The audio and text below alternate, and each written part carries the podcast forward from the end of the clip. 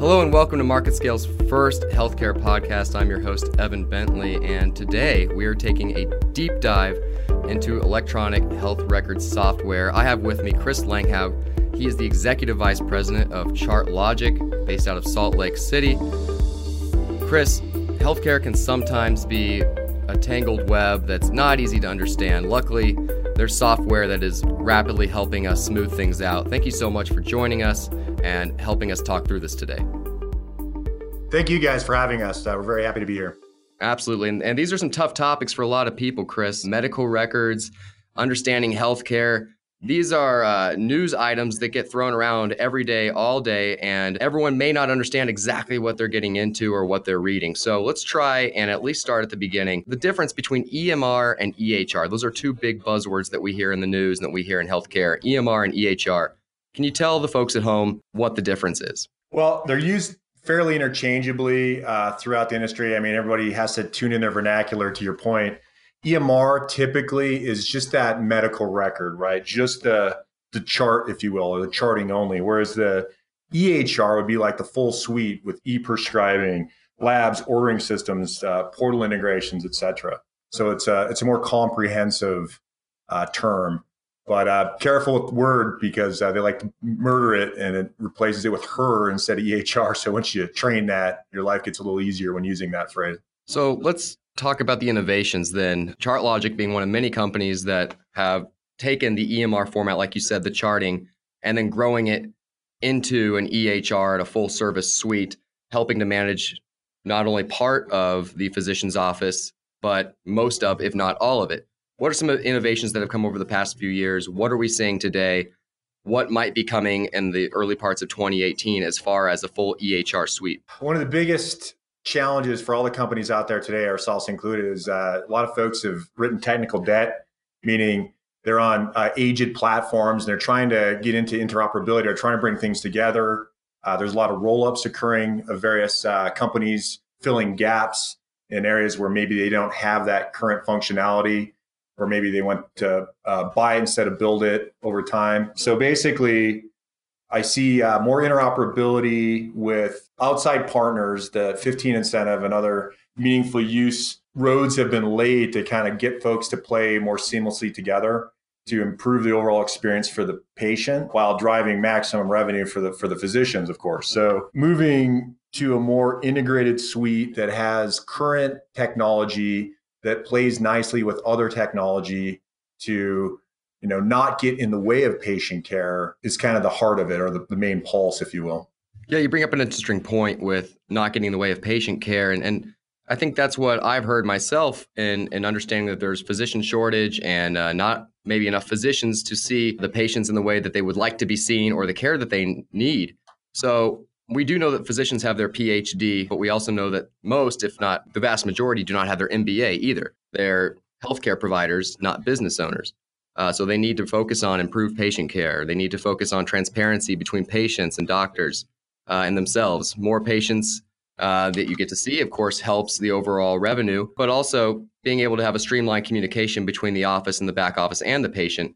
So, how can implementing an EHR and and the different nuances that are coming out today really help to streamline this process well, you know, with our products, again, one of the themes are kind of our tenant, you know, is to make that workflow seamless, right? And I think a lot of folks claim they have a good workflow, but when you have a disjointed offering um, and you haven't really put a lot of thought through, like the persona or you know the front office or the MA or the nurse or the physician or the back office or how that integrates into hospital settings. I think that you get lost there, right? We focus on a lot of customization uh, that puts the power back in our customers' hands so that they can kind of have some control of the workflow. So when we get into large sophisticated settings, you know, they, they understand that and we work with that leadership team to, to make that happen. Whereas in some of the uh, smaller ambulatory practices or physician owned practices, they're looking to us to kind of help, you know, be change agents and, and improve that overall experience. So focus on the workflow helps to, you know, make them more efficient. And ultimately, they can see more patients and drive more revenue. Right. In the end, we just want everybody to be healthy. And the more patients seen, um, the more healthy, of course, we can make everybody. And the, the doctors, of course, are compensated fairly as well. Everybody wins, everybody's happy. The idea of a one stop solution uh, what have physicians told you they are really looking for now? Now that they know that there's offerings out there that can help them run their practice, that they don't have to do everything themselves, they don't have to work those 70 hour weeks. Um, of course, doing all all the paperwork uh, for the business as well as their patients. What are some ideas that physicians have had that ChartLogic has has tried to implement? Well, I mean, you look back at the full revenue cycle, right, and and and how you might have a different uh, practice management or billing and scheduling vendor and a different lab vendor and a different EHR vendor or any of the many components that make up the full package, if you will. And so looking at the full revenue cycle from the patient checking in or registering all the way through full care, you know, and getting back to their lives. That's what we're really, you know, really trying to accomplish now. So having uh, one vendor they, they don't have to, you know, point to, you know, fingers back and forth when there's an issue that can just manage and escalate if need be to take care of their problem because no, you know, no physician office staff or physician themselves wants to call and, you know, have to deal with the tech support group. So, you know, solving the problems, uh, engineering out the issues of the software and then keeping it as seamless as possible, you know, and, and in one uh, call center, if you will, when issues do or can arise. Uh, that that's that's really the theme of it. Now, Chris, you know, I mentioned earlier a, a shortage of physicians across the country, and and the stats show that uh, this is only going to grow as time goes on. Um, and with with the shortage of physicians means that hospitals and health systems are trying to buy out practices and sign physicians away from their private practice or groups. Um, do you see with the struggle of owning a business and also seeing patients and uh, being understaffed, more and more physicians going towards that route of being employed by a hospital. Uh, with that, does the proper EHR technology really maybe stave that off for some? And some have been able to stay in the industry that they chose, private practice, uh, for longer or continue to be there now. Yeah, I mean, if, if you look at um, you know, just the industry at large, right? I mean, we look at our number one attrition reason, and it's usually acquisition, right? I mean, if it's there's a problem, you know, we'll we'll, we'll engineer that out in the software, right? But uh, being more efficient, you know, and managing their practices better as a business, as you alluded to earlier, um, and you know, improving that overall healthcare experience helps you know patients or consumers as well, right? So improving that experience, you know, helps to build their brand recognition and maybe you know keep the wolves at bay, if you will. But honestly, uh, a lot of the groups we see are, are being some of the smaller, uh, let's say, not as well ran practices end up getting uh, you know rolled up into these larger groups. Uh, we see we see that you know pretty often, and over the last three or four years, it's probably been the primary reason of any kind of attrition we've you know that's out of our control ultimately. Uh, what's interesting is we keep a good relationship. We're not, you know, we make, we, are looking at the long game with our partners to, you know, because people leave these groups and go back to being, you know, physician owned groups again. And so we try to make that as seamless as possible. And I think that's important, right? Um, also, you know, they, uh, there's often times where they don't get to choose what they end up using and they wish that they could have stayed on our products because physician experience is just excellent per their feedback to us, of course. And they don't, you know, when they move to other systems, they're less than uh, efficient, let's say. So even though they get rolled up, even the large organizations oftentimes are suffering from similar uh, productivity or efficiency issues with the, you know, workflow or disjointed solution they may have in place there. So, Chris, as we talk about technology uh, and where that's advancing, it's interesting that we're still using technology that's that's actually been there for quite some time in healthcare, uh, but now we're integrating it into different sources, namely in EHR. So let's talk about voice recognition. How does that fit into uh, a, a, EHR? What's ChartLogic's approach to that? Uh, what are we seeing with physicians and how they're interacting with this technology today? Well, we've been using voice since the early, early days, like Dragon Dictate, you know, uh, you know, almost 20 years ago now. So basically, uh, it just is really fast. If you um, put the time in and, uh, you know, build some templates, templates and macros, if you will, you could really get efficient. We've seen like sub 90, 60 second notes. uh, but you kind of need to understand how that voice recognition works, right? it, it isn't, uh, you know, there it, it, can make errors. And a common misconception I've seen historically is, you know, you ask a physician, well, what's an acceptable percentage on voice recognition, right? Uh, 95%. Okay. So if you dictate 400 words, right, that's 20 mistakes you're going to have to correct. So it's all about perspective.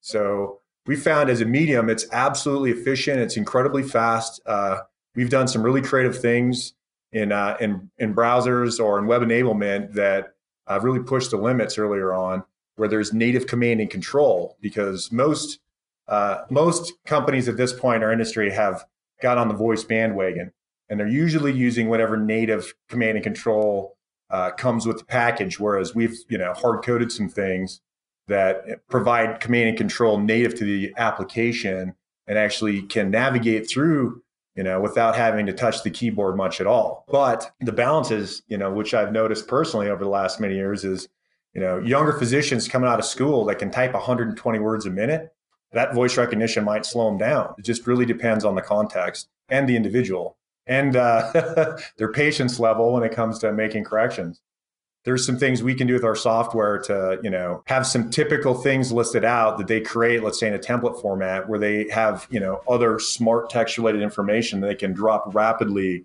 to make a simplistic note into a very complicated note without a whole lot of effort. Our current production products that you know we're, we're deploying here uh, and our evolutionary products are all uh, responsive. So when you start looking at different form factors and you go from your from your phone to an ipad to a desktop you know things that would normally be more intuitive to use uh, one of the other input mediums may not be as effective right? So you have to scale that that application down depending on the form factor and the need of the of the physician. So being very responsive being device and browser agnostic and then being open to all the voice recognition technologies out there and what might come uh, you know, it's kind of the our approach in a long-winded way of answering your question. Yeah, no, it's really fascinating technology. I mean, I can only imagine uh, what goes into creating this to make it so accurate for a physician's report when I'm messing with my cell phone trying to talk to Siri or, or, or dictate a text and it's just completely uh, jumbled up and it doesn't work at all. So you being able to create uh, a software and a dictation that that is so accurate when you have um, medical terminology, I think is is really really interesting. Um, and I think that's only going to get uh, more intense as as next year progresses in 2019, 2020, and that technology gets even better. And I, I want to stay on technology. Um, we kind of touched earlier on on um, patient uh, patient reviews and and quality being such a big deal in today's age, both for compensation for physicians and also penalties. Uh, talk to me about patient engagement and reputation management. There's so many tools now uh, for the physician, but also for the patient um, on both sides of the EHR. The EHR moving on and evolving from from an uh, MER uh, just offers so much on both sides. Uh, where does the patient engagement start and reputation management start, and how can an EHR really help to uh, streamline this for both parties? Well, I think uh, on the engagement side, I think the evolution is pretty clear. I mean, just take like a portal, for example, right? Just as an engagement tool where, uh, you know, you had a real simplistic, very early stages of meaningful use centric solution that was implemented that has now evolved into much more than that, where, you know, we're looking for like text interactions for, you know, uh, prescription refill requests, uh, uh, uh, appointment reminders via text, you name it. I mean, it's, it's, it's what the expectation is. I mean, I look at even myself as a patient and and my expectations, right? Outside of just being a technologist, you know, you you we're in a world now where you, that's everybody's on a phone practically, so you kind of got to adopt that, or you have to look into that um, medium as a real uh, means of communication for patients and physicians, or even within you know a physician practice, let's say. Uh, on the management side, that's a very interesting topic because, like we had talked about earlier, at the valuation and other things that a, you know, how a physician owner or an ambulatory group, you know, as they grow their brand, when you start looking at, you know, healthcare almost like, uh, like like Amazon, right? You look at a a physician practice almost uh, like a retail where the power is now in the patient's hands and they're going to take a look and they're going to look at health grades and they're going to see how well physicians in their network stack up and they as consumers may look around in the near future here on you know if all these various doctors are in my network and you know based on what my you know my portion is i'm going to have to pay out of pocket i get a better deal at you know uh, practice a than b and the physician ratings are similar. So i'm probably as a consumer going to go with practice a. So uh, we see a trend uh, we, you know we've been involved with other forums where we hear this from other you know smart folks and I, I believe that it's only a natural evolution that's occurring as we speak. I think healthcare as Amazon is maybe the more 2017, 2018 thing that I've I've heard this year. With Amazon taking over everything, I'm I think it's only a matter of time before Amazon is actually employing physicians for us as well. Uh, you know, speaking of online um, and these and these trends, this actually makes me uh, wonder. Uh, telehealth, as we all know, is becoming more and more of a trend. Um, it all ties back again. Everything ties together. Physician shortage, wait times, hey, I can get in to see a doctor you know, through my online tablet or through my phone. Uh, do, where do we see this tying in with EHRs in the future? Telehealth apps, apps for devices. Where is this all going? It's it's there now. I mean, we uh, we as MedSphere, right? So we're part of a large organization that has the full in outpatient experience, and uh, we're committed to you know uh, improving healthcare uh, even as humanitarians, right? We have a lot of uh, hospitals in impoverished areas and and even remote in some cases, very remote. So, you know, having that capability brings better care to that physician or that that that patient community in these rural areas because specialists they wouldn't otherwise have been able to see or you know old doc jones or whatever right who's a general practitioner may not be their uh, ent go-to or dermatologist so you know, th- these are very elaborate machines that continue to evolve, that tie directly into the systems, that bring specialty care uh, now without having to fly or you know commute some physician in you know great distances in some cases to take care of uh, patients. Wow. So there's there's so much going on behind the scenes that that things that I might think are in the future are already happening, and so that's that's really exciting for the future of of medicine um, from somebody coming outside the healthcare world, just knowing that these things are already evolving. You mentioned MedSphere. I know that's ChartLogic's parent company. Um, what has been the story with that merger? Uh, what opportunities is that bringing towards ChartLogic as your company? And uh, what does that mean for the future of this electronic health software? So, MedSphere uh, has been primarily inpatient for a long time, and, and, and they also provide uh, services to outpatients but going back to that one stop shop, right? We have the full inpatient uh, EHR billing, scheduling, uh, you know, managed IT services, uh, outsourced billing for institutional professional, and uh, and we are collaborators. And we brought in the ambulatory space because we have our own suite of products to handle every imaginable aspect of the physician business in a physician-owned practice or in the ambulatory space. So it was a perfect union where we have a complete offering, similar to like a Cerner or an Epic, if you will, where we are not commanding Cerner Epic prices yet. You know, we are equal to or better than in some cases uh, now. And as we continue to evolve, we are building integration now to uh, reach not like so that full experience, even for the patient, the continuity from the physician practice. Let's say an orthopedic surgeon's office, you go in for you know, uh, H&P, do your pre-op, and then you, you know, go to the hospital and your, your, your data is already exchanged. Orders are being, you know, made as you, as you check in, things are being ordered instantly when you arrive.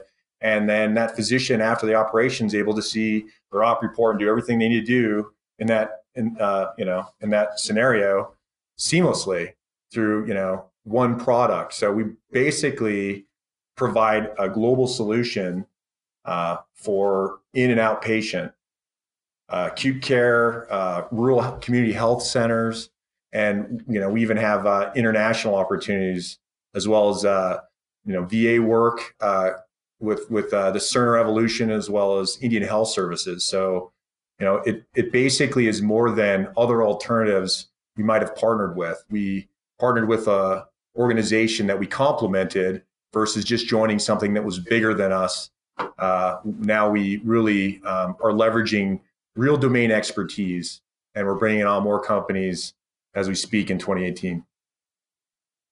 Super exciting. And you know, I've, as I've learned that the future that I think is the future is already now. So, so Chris, last question before we let you go. And again, thank you so much for joining. Tell me about the future. Future. What do you foresee happening in this realm, uh, in this market segment?